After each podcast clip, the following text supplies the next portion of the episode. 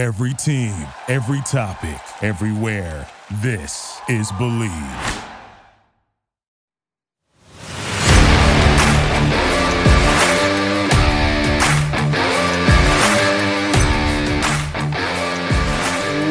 What's up, everybody, and welcome into Commanding the Huddle. I am your host, Ryan Fowler from the Draft Network, sitting here on this beautiful Monday morning, a victory Monday as Washington took down the Jacksonville Jaguars 28 22 in week one yesterday at FedEx Field to open up this season.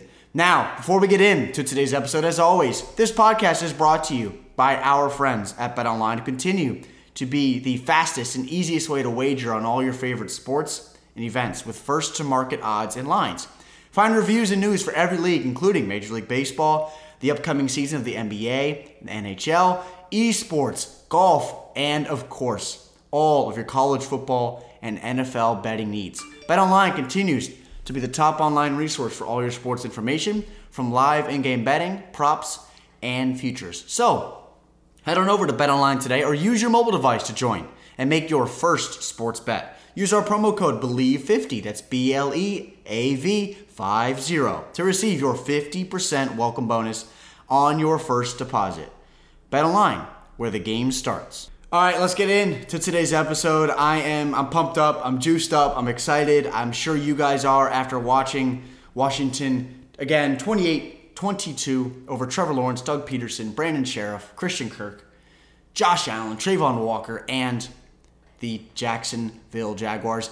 It was in doubt, right? As we moved into that second half yesterday, there were some questions, obviously coming from under center and some of the decision making that Carson Wentz showcased, something that has been worrisome throughout his entire career. And we obviously were curious to see when he got in the tight moments of yesterday's game a couple of those moments in the second half where he threw those two interceptions on consecutive series, those were potential back-breaking moments, and those cannot happen as Washington moves down the line and plays better teams like the Eagles twice. They play the Titans. They play the Colts. Those are teams that are better teams in this league that they're going to be playing down the road.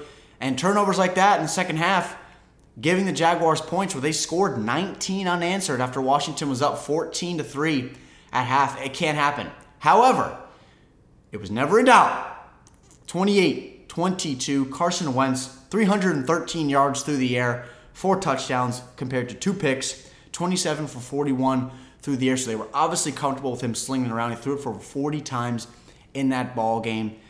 Antonio Gibson, 14 attempts, 58 yards on the ground, was also heavily involved in the passing game. That's something to follow as we move down the line. We've talked about Antonio Gibson a ton as far as his comfortability in space. The comfortability that he showed at Memphis as a wide receiver slash running back, but he was a wide receiver first in college. Targeted eight times, seven catches, 72 yards. Did not get in the end zone, but was extremely, extremely productive. Had over 100 yards from scrimmage in his debut, the 2022 season, and a year to where, if it wasn't for the unfortunate event surrounding Brian Robinson, that B Rob would have been starting. Antonio Gibson would have gotten, you know, played second fiddle to Robinson off of the bench. But Antonio Gibson, at least for this week, against Jacksonville. Now, we're not facing the Chiefs, the Chargers, you know, the elites of the league, the Rams, the Buccaneers. We're not there yet take it with a grain of salt. It was the Jacksonville Jaguars. However, there were a lot of positives, and this is all, again, NFL bodies. And the Jaguars had a lot of talent on the defensive side of the ball, and they showcased that a little bit, creating some turnovers, getting after the quarterback, a little bit showing some different unique looks. We saw some pop plays from number one overall pick, Travon Walker, that we talked about earlier in the week, an interception, and a sack. That's all you ask for. If you're Doug Pederson and GM Trent Baalke after using the number one pick on Travon Walker. So he's another name that I'm extremely excited to follow this fall. But let's kind of tailor back to Washington and this offensive workload because I want to talk about the guys on the outside. Curtis Samuel, Jahan Dotson, Terry McLaurin. We saw that Scott Turner, offensive coordinator, wanted to get Jahan involved early. First attempt from scrimmage was a Jahan Dotson deep, wanted to get number one involved heavily, and that was a sign of things to come. Five targets, three catches, 40 yards, two touchdowns. Now, if you're a box score scout, and you look at that and you didn't watch the game, you're going to say, oh, what was so impressive about Jahan Dotson? Well, actually watch the game and turn on the film, turn on the tape, watch the game over again, and you watch how Jahan created on the outside. I just sent out a tweet on my Twitter. If you don't follow me already, it's underscore Ryan Fowler. Looking at Jahan Dotson's route running ability on his touchdown catch in the first half, working over Shaquill Griffin. And the ability that he showed to create separation both at the top of his stem and then coming in to that stem and how he's able to use head fakes, crossovers, his footwork, his hands. A lot of the time, you look at receivers and their ability to create separation, and you look at Davante Adams, Stefon Diggs, the poster childs of route running in this in the in the NFL, and you just think about the NBA's top point guards, Kyrie Irving. You look back to Allen Iverson. Take the ball out of their hands. You look at receivers and how they create separation off the line of scrimmage. It's basically like a point guard crossing over somebody, dribbling, making people miss, juking them, you know, in and outs, whatever you want to do. All of that at the receiver position is something that may come down the line for a lot of guys. Terry McLaurin had it early in his career. You look at Jahan yesterday, he was extremely impressive. Shaquill Griffin is a veteran in this league. Been in Seattle for a while, now in Jacksonville. He's seen a lot of receivers in his day. I'm not going to say he's one of the top corners in the league, but again, all these guys are in the NFL for a reason, and he's starting for a reason. For Jahan to come in in his first NFL game, two touchdown catches, two of his three catches to go for touchdowns, that's outstanding. And what else could you ask more of for the rookie to get his feet wet right away at the NFL level? And really, you look at Terry McLaurin on the opposite side, who obviously draws all the attention from the defensive secondary. He had one target as we worked into the fourth quarter but ended up with two catches, 58 yards, and a touchdown. Do I want to see more work from Terry McLaurin and more involved in the game plan? Absolutely. However, that goes hand in hand with what defenses are doing to counter number 17. Yesterday, it looked like they were bracketing him a lot. They were playing a lot of zone as far as five to seven yards off the line of scrimmage and passing him off to that high safety, whether it was Andre Cisco, whether it was Shaquill Griffin, whether it was when Tyson Campbell was guarding him. They had, they had threw a lot of different looks at Washington yesterday to try to get Terry McLaurin involved, but all it takes is one play. And we saw Terry take the top off with that 49 yard hookup with Carson Wentz to bring the score to 22 20. Jacksonville at the time in that fourth quarter. It was a massive play, it was a momentum swinging play. And Terry McLaurin, again, I want him more involved. I need him more involved on the outside, but that's to come. It's what defenses are going to do, what we're going to see a lot this year with how number 17 has proven himself dealing with the below average quarterbacks in Washington in his first few seasons in DC. But I've just been extremely impressed yesterday with Jahan, Dotson, McLaurin, and Curtis Samuel. And I want to start with Curtis and someone that was extremely, extremely impressive. Someone that had 11 targets, first off. 11 targets. I thought that would made have gone to Logan Thomas. We saw John Bates out there yesterday. We saw Marty Rogers had 23 yard reception in that first quarter. 11 targets, 8 catches, 55 yards, and a touchdown. Now, I want him to take care of the football, first and foremost. That turnover in the second quarter basically took points off the board. Now, we're not going to kind of play hypotheticals and say Washington would have scored on that drive or got three points on that drive. They got to take care of the football. But Curtis Samuel was good yesterday. This is the first glimpse we had of a fully healthy look like Curtis Samuel and someone that is explosive both in the slot, on orbit motion, outside, whether they want to work opposite of Terry McLaurin, they throw Jahan in the slot a little bit. I liked what I saw from Curtis Samuel. And if those three are able to continue to play like they did yesterday, create space, make things easy for Carson Wentz, whether he's targeting the intermediate areas of the offense or he's taking those shots to Dotson McLaurin down the field, everything opens up if those three are on the field and they're healthy. And I'm extremely excited to watch these three progress down the line because they are a nice tandem an arsenal of weapons for Carson Wentz, and he's talked about it. It might be the, mo- the fastest, most talented group that he's ever played with under center, and that's saying a lot coming from when he was in Philadelphia playing with talents like Zach Ertz and Alshon Jeffery, and he had Miles Sanders in the backfield. That was a talented group. Dallas Goedert at tight end as well. It's a talented group. in Philadelphia. Now he's in Washington. He's got Logan Thomas at tight end who had three catches for 45 yards on six targets. He targeted J.D. McKissic, three catches, 20 yards. He targeted a lot of guys. All right. And this is why I'm looking at Carson and his progression moving forward into the Detroit game and more so the Philadelphia game because the playbook has to continue to expand. This is the first week that teams now have film on guys like Jahan Dotson and really Curtis Samuel in this offense. So team's going to watch it. Team's going to game plan for guys like Jahan. He continues to put up numbers like he did yesterday. Teams are going to counter it. But how does Washington counter back? How does Scott Turner expand his playbook, make Carson Wentz even more comfortable under center of the line? Did a good job yesterday. They allowed one sack. That was obviously Travon Walker in that first half. So I, I was just impressed with the offense. I know the mistakes in that second half were were nerve wracking for you guys. It's never easy, it seems like over the years. Never just have a, a win where you cruise to victory. We saw yesterday like a, the, the Chiefs blowing out the Cardinals to the tune of a 44-21 win for Patrick Mahomes and the Chiefs after all the talk that we had about is Patrick Mahomes going to be all right with Tyreek Hill in Miami? Well, it's easy again for the Chiefs this year.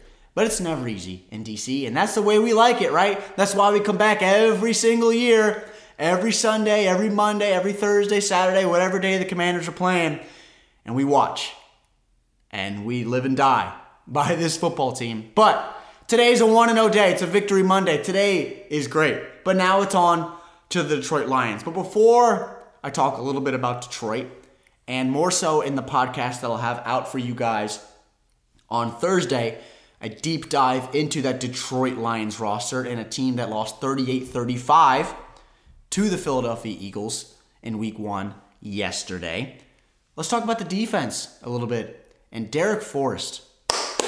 First off, round of applause for Darrick Forrest. I was extremely impressed with Darrick Forrest yesterday. We know that Kam Curl was out. That's a massive loss. When Kam Curl is healthy, he will be back and starting next to Bobby McCain. But Darrick Forrest, these are guys that you have to have step up. Washington used draft picks on Forrest and Percy Butler to play rotationally at the second and third level. Forrest was looked at that Buffalo Nick a little bit, a little bit of a bigger body. When he was at Cincinnati, he played in the box.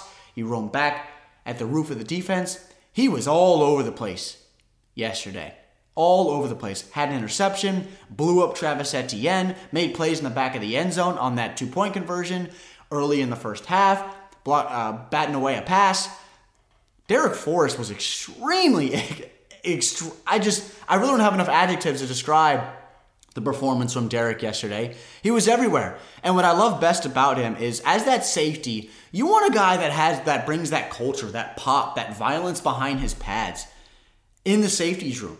And Bobby Kane does a little bit of it. He's more that veteran presence. But Darrick Forrest just flies around.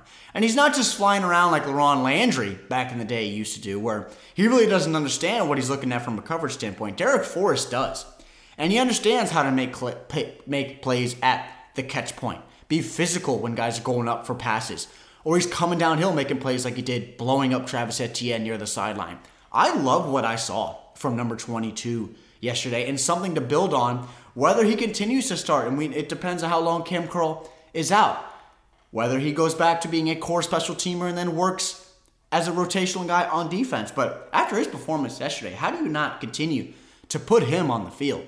Absolutely all over the place and a tip of the cap to Darrick Forrest in his week one performance because I absolutely loved what I saw from the former fifth rounder. Now, I know this podcast, as of right now, this episode has been a lot of positives, but I do have to address the negatives, and that is Kendall Fuller. I don't know what to do with Kendall Fuller on the outside. Again, I always talk about this. His first stint in Washington came working in the slot. He's over the nickel. He's got quick feet, good hands, but this was years ago. Went to Kansas City, now he's back in DC, starting opposite of William Jackson as that second starting corner on the outside. Benjamin St-Juste obviously worked over the nickel yesterday. I just need to see more from Kendall Fuller. I, I whether he's in zone, whether he's in man, I, I just when Washington begins to face these receivers and these teams that are better, specifically even next week with Detroit, Guys like Amon-Ra St. Brown, They Get TJ Hockenson at tight end. They like to flex him out a little bit. These are going to be better receiving teams. Philadelphia week three, AJ Brown, DeVonta Smith, Quez Watkins, Zach Pascal. They got Dallas Goedert at tight end. They like to flex out and do some unique things with Miles Sanders and Kenny Gainwell. Ken- Kendall Fuller has to be relied upon on the outside. I don't trust him in space as a tackler. I don't trust him in one-on-one scenarios against these six foot six one uh, X wideouts that can run four three four four. I just don't. We saw Christian Kirk record over 100 yards yesterday. Now, was it was it backbreaking? No, he didn't get in the end zone. It was just a lot of numbers. Was targeted 12 times. Zay Jones six catches for 65 yards. They brought him over from Las Vegas to have that impact. The Kendall Fuller, it, my biggest thing is just down the road. They're going to face better offenses, better quarterbacks, better offensive lines to give that quarterback time, and better receivers and understanding how to create space. And Washington, a lot yesterday, gave up a lot of space, a lot of timing routes from Jacksonville that we saw, especially in that second half where they're just moving down the field, third and eight, third and nine, driving down the field. I mean, granted, Jacksonville was three for 12 on third down, so a tip of the cap to Washington's defense overall. But I'm just microscoping and bringing in the lens right now on Kendall Fuller, and I just have my worries on the outside for when they face better receivers and better teams. I need to see more from Kendall Fuller.